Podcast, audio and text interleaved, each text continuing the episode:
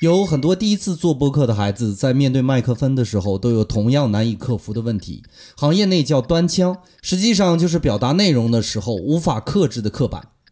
原因很简单，每个主播在播讲内容的时候，都会在内心中认为这些内容是要播讲给很多人听的，于是就格外认真地对待播音这件事，于是就产生了端腔这种现象。